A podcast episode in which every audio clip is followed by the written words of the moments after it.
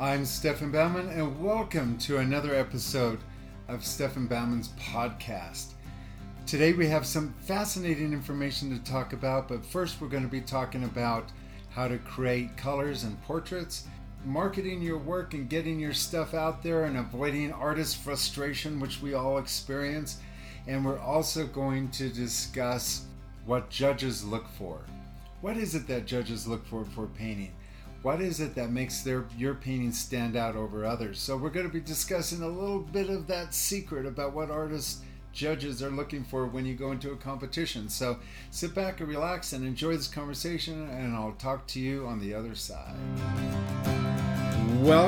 Welcome. It's been an amazing couple of days here at the Ranch. I have 100 coaching students that I coach. I have a lot of students. In fact, today, one of my protege, I have like two levels of coaching students. One is my regular coaching students, and I have my proteges that are really working hard to become famous.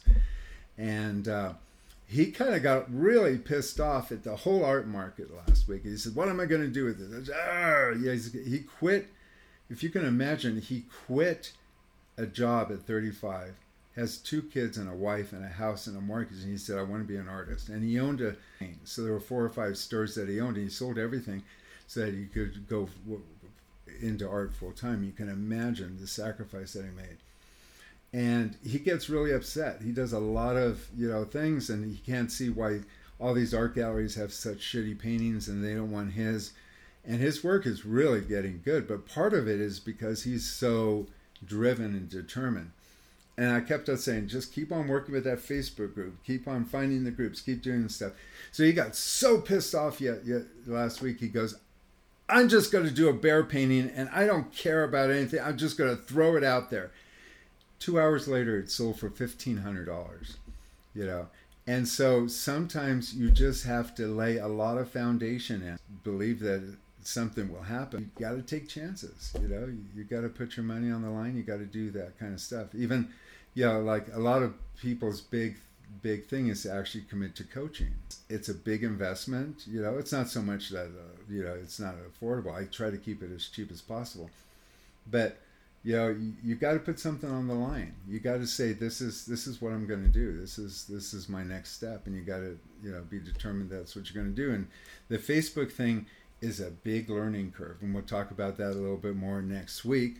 For the most part, Jeffrey, if you're listening in or watching later, you must absolutely start simplifying your paintings. I mean, this is taking on way too much for the level of painting that you're at. I don't know what your goals are as far as being an artist, but I think having some coaching classes would be great. But if this is all you can afford, my suggestion would be 2 or 3 items, and you want to make sure that you're one big item, one smaller item, and one tiny item. And I would suggest to watch the Baumann effect number 13, because a lot of this stuff is kind of discussed with that. But you got to kind of have the Barbra Streisand effect, that light coming in that hits one object, and the rest of the objects need to kind of fall back into shadow, kind of like the old masters. The reason why those paintings were so successful is because doing chiaroscuro, which is the dark to light, is a method that has been proven throughout the years. And then getting yourself a light bulb or some kind of light system is usually makes a huge difference too.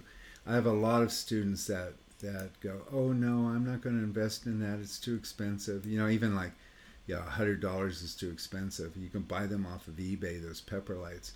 And they always try to find, well, I saw one for $75, but I saw this for $40. And so I figured they kind of look the same. They're going to work the same, but they don't. You want to buy those halogen vintage old lamps because they are incredible. And they are the best investment that you can make. And you get them to spot on your painting. It makes all the difference in the world. So if you don't have any those things, pay attention to eBay, because eBay, they do sell them. And you can get a good price on them, and it will change the way you paint forever. Peggy. So one of the rules about painting birds like hummingbirds and these odd little birds that have, unusual things is that you don't want to go bigger than life size. And so I thought this was a hummingbird, and this is, how big is this canvas? to 16 by 20. Yeah. So chances are you went bigger than life size. When I first saw it, I thought it was a hummingbird. I'm like going, well, that's even too big in relationship to stuff that's around it. But if it's a kingfisher, I could look one up real quick and see what it is. But let me tell you a few things about doing animals and stuff. So first thing, when painting animals, you want to always come up with the most interesting view that has the most interesting silhouette. So there was another question that we're going to get to hopefully a little bit later about anatomy and animals.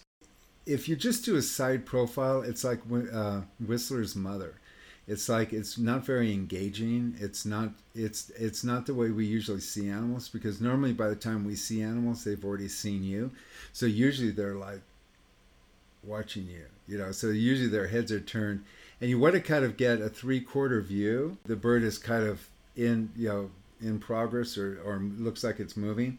You don't want a direct view, because then you lose the silhouette of the beak. The best way you can paint animals is try to make them as interesting as possible. The same thing with humans. You want to always, they're movable things. And so the silhouette of them, the angle of them, he kind of looks a little bit like a handle for a pistol or something. It just kind of lays there flat. And what you want to do when you're doing animals is first you want to always engage with them, so the eyes are looking at you, and you want to kind of always see if there's a pupil or a color in the eyes, because this is crucial right here. And by making a big black head, and if there's no actual iris or anything in there, it kind of looks like their skull is hollow. And so you always want to be sure that you make the eyes the most expressive part of the painting. I was talking this morning, somebody saw my Chinatown painting. They go, oh, that's one of my favorite paintings. And I said, yeah, one of my students said, yeah, how did you learn how to write Chinese bakery, above the building? I go, I didn't. I just copied the symbols, And it's the same thing with painting animals or anything. You just kind of copy what you see, but always look for the most complicated pose you can, because otherwise it just looks like it's a stuffed bird on a stick. Always remember that everything that you're putting on a painting, somebody's going to read something into it. It's amazing when I go try to find pictures of animals and things like that. Yeah, the first thing you want to do is if you're doing a bear, you don't want the muzzle to come straight out, at you. You want to have three quarters so you see a little bit of the muzzle. You want to turn their body a little so that there's a little bit of action to it. One of the part of the keys that we teach is that we're attracted to light first, and when you want to get the biggest effect or your central focal point, you want the brightest bright next to the darkest dark. Now that doesn't mean that this here, which is brighter than this, is going to be the central focal point. When you're painting a painting, and especially when you do planar painting, you want to break it into 3, 4, or 5 values, mostly 4 values. It's like, you have a foreground, middle ground, background, and then you'll have like a sky or a lake or, and usually you see those values when you squint your eyes. So if we squint our eyes at this, we have a value over here of 1, value 2, value 3. This is still kind of value 1. You kind of break it up into chunks, and we call it chunking in my workshops. So you chunk it in 1, 2, 3 different values. And so when you're breaking things up into different values, you want to have the lightest value, which is this value. And when you squint, you can see this whole section in here is a chunk. This is a chunk, and this is a chunk. So they could be broken into 4. And usually what happens is that planar painters kind of do that to get the canvas covered. And I usually call this like part of the grisaille painting. But when I'm doing the beginning chunking in, I usually just work with a value of the brown, different values of that, and I also include ultramarine blue, and then the white at the canvas. I don't actually mix the color, and I kind of chunk it in different values with using just basically 2 colors. And I like using ultramarine with the asphaltum because it gives me a little bit more, when I'm chunking it in, I have a little more color balance. There's so many ways to start a painting. There's some artists that start off in the far left-hand corner and they just work through it all the way through. And then, some artists will work on the sky only and then work on the on the rest. I always start off with the center focal point. One of the things that I usually want is a sense of place, which means that I like to have a foreground so I don't feel like I'm standing in the water. But not all artists have that. But it is kind of something when you construct it. If you had a little bit of foreground in here, it may balance it a little bit better. Well, first thing, I'm looking at your picture right here, and there's no way that that resembles you, because this is a reverse image of you. Yeah, this is the way you see yourself when you look in the mirror. But we see yourself backwards. We see yourself, like this eye is actually that eye. When we look at you here, we're seeing a portrait of yourself. And so what you're looking at is a reverse image. So we can't look at this and try to compare unless you have perfect symmetry. And if you have perfect symmetry, you would be one of those beautiful starlets in Hollywood. What we call natural beauties, and it's because they're absolutely perfect, symmetrical. So you're beautiful as it is, but we all have one eye a little higher, one eye lower. So you can imagine if you have a eye, it's like your left eye is a little higher than your right eye, but here you have your right eye higher than your left, and that's the mirror. That's a mirror thing. So we can never. That's why when you look at pictures of yourself, you go, that doesn't look like me. You always kind of feel it's kind of odd. And if you've ever gone and dressed where they've had three mirrors, and you look at the mirror that's the reflection of the mirror, and you go, who's that? Oh, that's me. It's just because it's all in reverse. So I'm never looking for a likeness. What I am looking for is, connection. And I can always tell if somebody's working from a photograph or from a mirror, is because if you're working from a mirror, you end up with this kind of staring quality to your painting. So you could go through history and look up self-portraits by artists, and you can always see they have this kind of intense glance, and people think it's because artists are mean and kind of curmudgeons living in their studio, and they barely get out, so their eyes are like really intense, but it's actually because you're staring in a mirror, concentrating. The other thing is remembering marking the mirror, so you know where your head goes, the way your face should be. Yeah. I mentioned that. That was tough. Yeah, did you watch that on one of my videos? Yes. Yeah, because you could actually put a mark on your forehead and put a mark on the mirror, so you can kind of line it up some, so you kind of get that kind of thing. But you got every time you look, you got to go back to finding that spot where you're at when you started. So that helps, but a lot of it is just a lot of practice. But I think it's sweet enough that you could use it as part of your marketing, and then we'll work on a few more as we go. What about you use the Zorn palette? And the Zorn palette is like ivory black and cad red and yellow ochre, I think, is the three. And he went off throughout his life painting. I guess that's how he painted all of his portraits. I find his paintings kind of dull and boring myself, but I think we have a relationship to kind of what flesh color is, and we could just kind of look down on the edge of our thing here, and you could see Pat over here, she's got kind of right now kind of a grayish color. Your color is very fleshy, mine's very pinky. Peggy is almost a little chalky, but see, you could see just right here we're kind of all Caucasians, and you can kind of see that we're all different colors. And so when you rely on just a portrait color, it's not a way to go about learning how to do paintings, because then you would have that portrait color, and then you try to paint Pat in this lighting, and it's going to look fake. And when I take the you could buy a tube of flesh, and you can squeeze it out on your wrist here. This is usually where I test color when I'm doing portraits with students, is I'll put the color of flesh here, and you'll be surprised that the flesh color of a human is actually much darker than what you think it should be. So I would say next time go in the studio and mix up what you think would be a flesh color and then put it like right here. And the reason why I like this is because this is, you can see how warm and dark my arm is because I'm outside working quite a bit.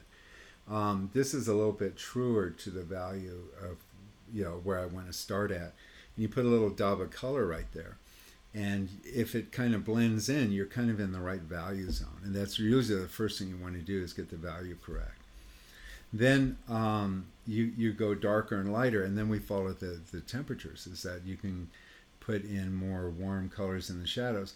And if we just take a look at what shadows are, you know, they're absent of light. It's usually light disappearing goes into a default. And that's where a lot of people get confused about the temperatures and stuff, is that where light hits, that's the color of the light and whatever is happening with the light. The rest of the painting goes into shadow.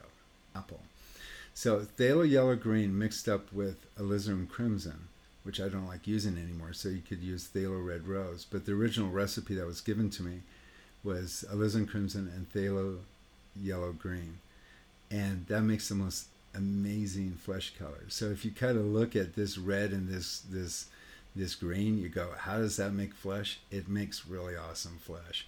And you can go definitely, you know, add more red to it, you get kind of my flesh color. Add more green to it, you're going to get your flesh color. But then you still have to kind of go in and put the shadow colors in. So you're still putting ultramarine blue in and asphaltum in for the shadows. And then the highlight, you want to get a little bit more lemon yellow and white. And so you still get that. But that's just another, you know, another recipe. You can, and I'm sure you've done this, you go into, you know, portrait painting videos. And every artist has their own shtick, you know. I used to follow Daniel Green a lot, and you know, I've had dinner with him a couple of times before he passed away. And Daniel Green has this huge, complicated palette, and I do teach that to some students. But you do a lot of pre-mixing, and there's sap greens and stuff like that. But the reality is that actually there's three primary colors: red, yellow, blue. If you look at your printing, your printer. It makes all of the flesh colors you possibly want, and all you have is a cyan, a magenta, and a yellow with a black. And we could get all these different colors. In fact, your whole computer's tuned up to, you know, is it green? I don't know what it is, AGB or GBS or whatever. So the colors that RGB, yeah. So it's, you know, the green is kind of an important thing, but phthalo yellow green and alizarin crimson make a really good flesh color. But it all depends on what color light it is. And that's why when you hear people going, this is my flesh color and this is all you need to do, it's like, really? Well, what if you put a blue light bulb into your you know, light? It's like all of a sudden now things are going to change completely. So it's all about painting what you see, but everything's a variation of red, yellow, or blue. And if you want to learn how to mix colors, that's all you need to do is ask yourself 5 questions. Does this color need more yellow in it? Yeah, that's one question. Does this color need more red in it? That's the second question. Does this color need more blue in it? So you're getting the 3 primary colors. Just ask yourself those questions. You'll be surprised how all of a sudden your eyeballs and the cones in your head change. And you could answer those. And that doesn't need to be lighter or darker. And those are your 5 questions. And basically, almost any red, yellow, or blue will get you where you want. I pretty much work with 5 colors. And you can get a whole variety of colors. So, and Lee. Thank you. Lee, do you have any other questions, Mary, before we go to Lee? No, thank you. I appreciate it. Okay. Lee, how are you doing? Good. I just want to say I agree with Mary. It was a real learning experience. I didn't finish it. I love all of it, but anyway, it was frustrating too.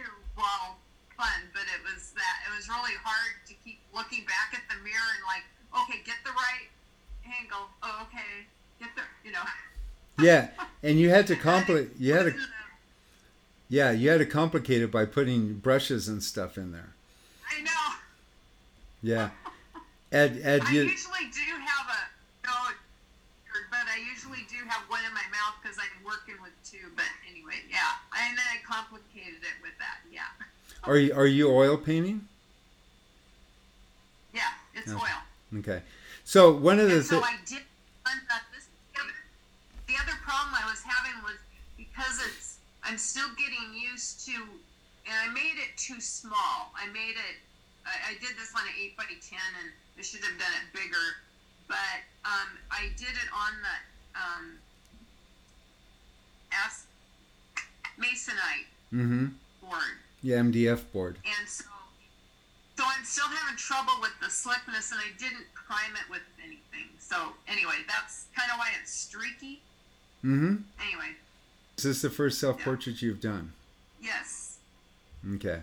You know, it's kind of hard to see you in it because we're seeing you in reverse. And that's the first thing that people do. So one thing about doing portraits is this is one secret that I'm going to pass on, is that when you present a portrait to somebody, never, ever, ever show them the source that you're working from. And the person you're going to do the portrait of will always be disappointed because they'll go with that because it's a reverse image. And the problem is that you're painting a reverse image and you show that image to other people and they're like, well, that doesn't look like my wife. That's one of the problems that Sargent had. He just got sick and tired of painting people's portraits because he would paint them as they sat in front of him, and the women that he painted would go, oh, I don't look like that. You know, they didn't quite get the concept that they were seeing themselves, in reverse. You have a beautiful effect of light. It would have been, you want to always make sure to have bigger pupils. You want to always make the pupil big enough so that it touches up underneath the eyelash itself. Yeah. Let's go to our questions here. They're good questions. And I think after an hour of our Zoom call, and looking at work, there's other questions out there that people have. And I thought this was a really great question. It's like, what makes art show judges roll their eyes? Now, I don't know if it's like, roll their eyes. That's kind of a full statement. It's like, are they rolling it like going, oh, Jesus? Or are they going, wow? Does it roll forward or backwards? So, but I'll answer this question, in a couple ways. One, first thing,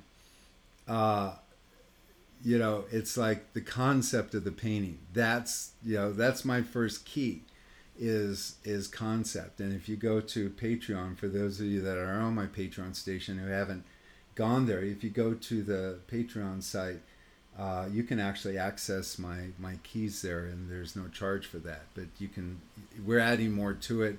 As we're writing the book, Mary and I are saying that's a key or that's not quite a key, and we're developing that part of the book right now, so it's really quite exciting. But the concept is the first thing. So you want to wow a judge. You want to have something that makes them stand up and say, well, that's a great idea, and so the concept has to be kind of good. The second thing that I have on my keys is the focal point, and the focal point is the thing that will either grab you or not. Pretty much judges will walk by a painting if it doesn't grab them. And so in our studying, the focal point is always the effect of light. And you bring a focal point into a painting, regardless of whatever it is, that's an element of light and not a thing, you're going to get the judge's attention. And really, that's going to be the main thing. I mean, whether you are painting... abstract, whether you're painting contemporary paintings, landscape paintings, you're painting still life paintings, you always have to give the viewer something to look at. In fact, right now, before we had the big fire out here in Weed, my house got flooded, and it's been totally stripped out, including the fireplace. And so I had the rock man come over, and in the process of trying to figure out how to, put in a new rock fireplace, I said, there's like two walls. And I said, I need a focal point on both walls, So I need a rock that stands out that everything else works around. And it's got to be somewhere in the middle and to catch people's attention. And so it's the same thing when you're doing abstract art. Most abstract art is boring because it's literally the same thing from end to end. It doesn't pull the viewer in. And we as humans love the effect of light. It catches our eye. You can drive by something and instantly turn your head and go, Frank, stop the car, back up. You've all had those moments where, you know, and your spouse goes, no way, we got to get to LA before our last, you know, world issue. So it's like, you know, it's like you've got to get that. The effect of light is the thing that stops us dead. It's the thing that makes a painting. So if you can get the effect of light in your painting, or something that has to do with lighting in your painting, you're going to get the judge's attention. So that would be my biggest, grandest thing, is come up with a concept and base a concept about effect of light, and you're definitely going to get an art judge's attention. What kind of subjects stand out in an art show? Yeah, I think here again too, you know, it's like it depends. Art shows are kind of difficult because if you're doing a show in competition, it all depends on your judges. It all depends on who's there. You know, you go to a Western show, which a lot of shows that I go to are, you know, of course, what stands out are when I do cowboys and Native Americans and horses and things like that. That gets them really excited. So much depends on the judge. You know, it's like a lot of artists, when they hire me to be a judge, a lot of times they think, oh, you're gonna, you know, be a landscape, oil painter, plein air, you know, and a lot of times I will, you know, my bar is really high for that. So I have never given a best of show or a first place award in a show to an oil painter yet. I've given best of shows that were colored pencils, watercolors, acrylics. A lot of times when I get to the oil painting, just because so many of them are just not very well done, they're usually in honorable mentions. I just expect more from oil painters than just because it's oil painting. So, but it just depends on the judge. You know, the judge is going to choose something that is favorable to them, and they have other criteria. And so, you know, it's really hard to tell. I did the Klamath Museum, the Favell Museum up in Klamath, and, you know, there was a respectable judge, and he totally snubbed me, but my painting got People's Choice. And so, you know, People's Choice Awards, I think, are the best, and there's just no telling what captures them. There's just, it just is. And so, yeah, don't paint for shows. Don't think about trying to win shows. Shame on you. Paint things that are extraordinary for you. Stay focused on always making better work and have integrity for your work. If you start painting for shows or for what sells, you know, you might win a ribbon here and there, but you lose some integrity of who you are. Remember, painting is autobiographical. It's about your experiences in life. And if you don't have that element in your paintings, eventually it becomes really transparent. So paint what you're passionate about and you'll do well. What do judges look for? Again, that's the third question that she has here. And again, it just all depends on who the judge is. You know, it's like, obviously, they're going to lean towards a certain kind of look or like. If they're watercolorists, they like that. But, you know, like I said, if you work with light, you're going to get their attention, regardless if it's a watercolor or acrylic.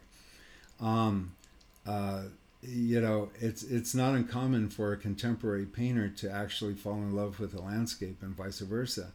So what are they looking for? Something new and different? Well, it's kind of hard to surprise anybody anymore with work. It's kind of nice to come up with something like that, but we don't see a lot of that originality anymore because there's just so many artists out there. But they will always acknowledge quality, and if it has a human emotion to it, you know, that's just part of communication. You know, an abstract painting that's about nothing but just squares and triangles doesn't quite move a judge as much as trying to express an abstract of love. and you come up with a theme like that and you're able to express it, the judges will notice it, but you got to be able to be good at that.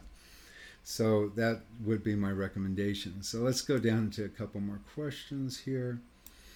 This is what I was saying in a Zoom call. Somebody had asked me about, have I ever used or recommend the Zorn palette?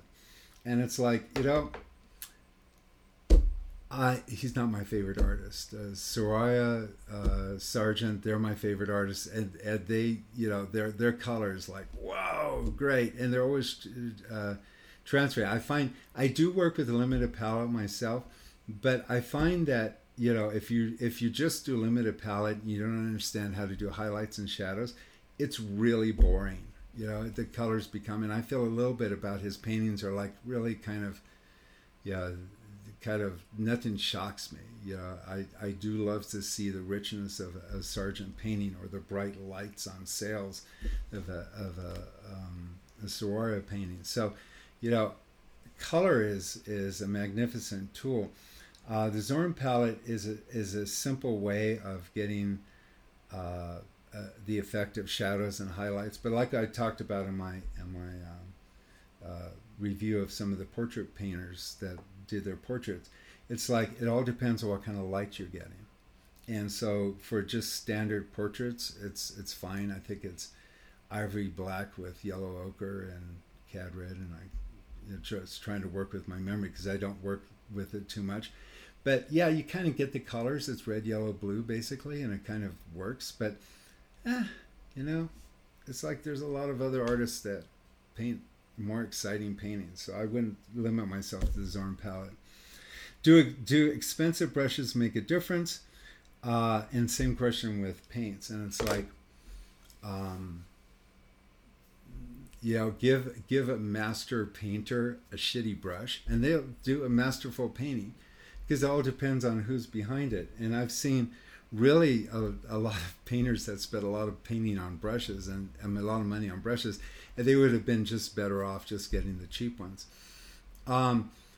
I personally feel that if you're going to go into battle with a painting, and that's kind of what it feels like at times, is that you got to have a sharp knife, and if you're going to go into battle, you got to have a good brush, and you go at it. I have people come to my workshops.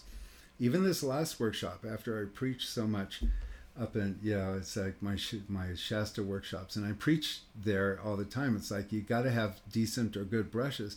And I've talked them into pretty much always getting really good plein air easels. And I kind of figure that they've heard me talk about brushes, but I've had people show up at my workshops with really good, expensive easels and then just really shitty brushes. I mean, horrible brushes. I mean, I'll pick them up and I go, this isn't a brush, it's a stick. Look, you can't even bend this, So you could spend a fortune on brushes, and, if you don't take care of them, they're useless. You could take a really shitty old brush that's been chewed up and you could find a use for it. I don't think you need to spend a lot for brushes, but it is the sword you're going in battle with. And it's the same thing with paint. I have students that show up for my workshops. At one time, Costco was giving these plein air prashad boxes. They had them for sale, and they would fill them up with pencils and acrylics and oil paints and erasers. And then it was in this beautiful French easel, and it was $50. And you kind of get what you pay for. If you buy 10 brushes for $1, they're worth less than $1. It's the same thing with paints. If you're buying a set and it's cost you a dollar for 10 colors, you're gonna get really substandard paint. Not crazy about Hobby Lobby brand of paints, and Winsor & Newton and student grade Winsor & Newton. I've seen really some master painters use kind of cheaper lined paints and do really good. It's not going to make your painting any better. So you have some artists that buy, Sullier paints and Old Holland paints, and they think, oh, that's going to make me a better artist. It's like, no, you're just wasting your money. And even buying tubes of paint that are hues, like, kind of made up colors, Like instead of using pure, azure for ultramarine blue,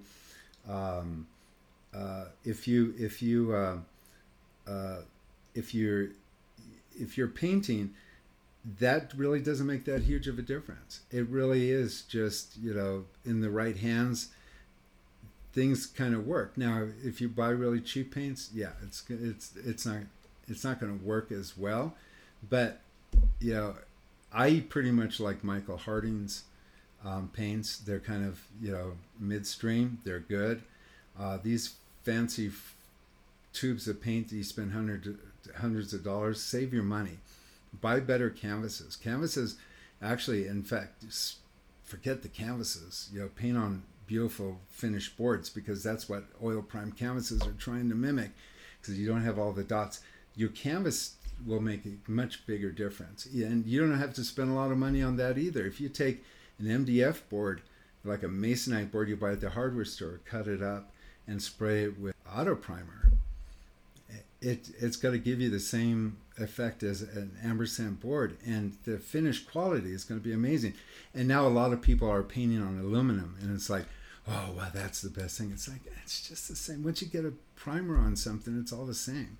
So you don't need to buy more expensive aluminum. It sounds really like, at one point they were painting on copper, and the thing is, they go, well, it's got longevity. It's like, don't worry about your ego so much.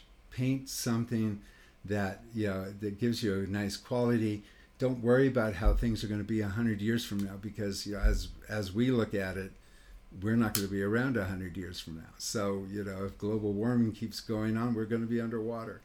And so maybe aluminum would be good to paint on, because it will at least be under the ocean and doesn't rot away. So it might be a good reason. But if you're doing really, really good paintings on boards and you become a master painter like Zorn or Sargent, believe me that they will figure out a way to conserve your paintings so that they'll last forever if there's a problem. In the meantime, it's try to find the most affordable surfaces to paint on that give you the most fabulous effect without going broke. And so don't paint on oil prime canvases. Don't buy, expensive cotton, whatever. Buy MDF boards. The only reason why you ever need to buy a canvas is when you're going bigger. So 30 by 40, 40 by 50, 50 by 60, it's really heavy to have a board hanging on your wall. But outside of that, smooth surfaces give you a better effect. Good brushes work on them longer. If you got really an expensive brush and you start painting on cotton canvas, it's like going against sandpaper. So you spend $100. Look, I spent $100, and I've got $100 brushes around here, and but on the wrong surface, it just grinds away. Almost anything to make a stroke is going to work for you. You're probably the best thing, the advice that I would say, that if you really wanted to come away with something from this talk, is it's not the quality, but it's the quantity. The more paint you put on the canvas, the thicker the paint, the more luscious the painting gets, and the more you can blend it. And especially with oil paintings, it's like, I kind of feel sorry sometimes for acrylic artists, although I have a lot of acrylic artists that are my students. But there's just a goopy, luscious, wonderful medium out there called oil painting. And, it stays flexible and wet, and you can put it on and thick, nice, juicy. Paint should be applied as soft butter onto a canvas, and applied lavishly and lusciously, and watch what the paint does and how it reflects color. And when you got all those holes from the canvas textures, the pores, it's like all of those pores eat up a lot of paint first.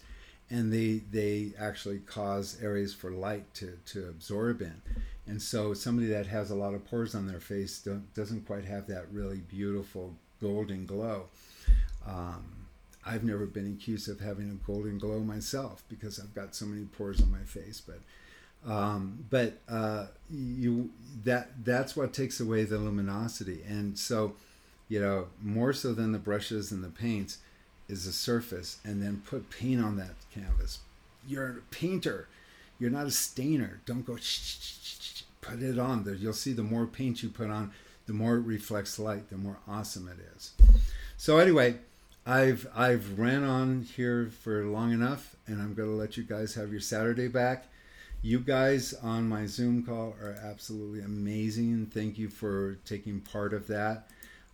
Next week, we're going to be discussing some more of the marketing that we do on Zoom. If you're not part of Patreon yet, or you're part of the first group or the second group, and you're interested in doing some more of the marketing on Facebook, then you might want to up your status there in the Zoom group. But if you just want to stay where you're at, that's great too.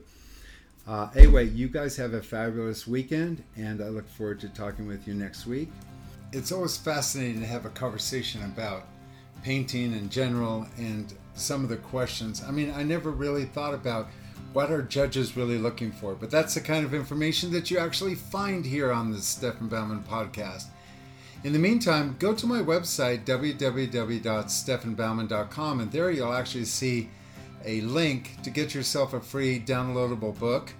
If you'd like information about my Patreon account, which is part of the conversation that you heard here, or my Facebook, you can get all that information there on my website at stefanbaumann.com.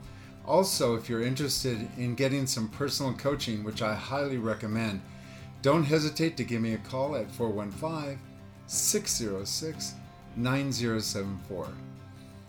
So until we meet again, always remember to paint with passion, and I look forward to talking with you next week.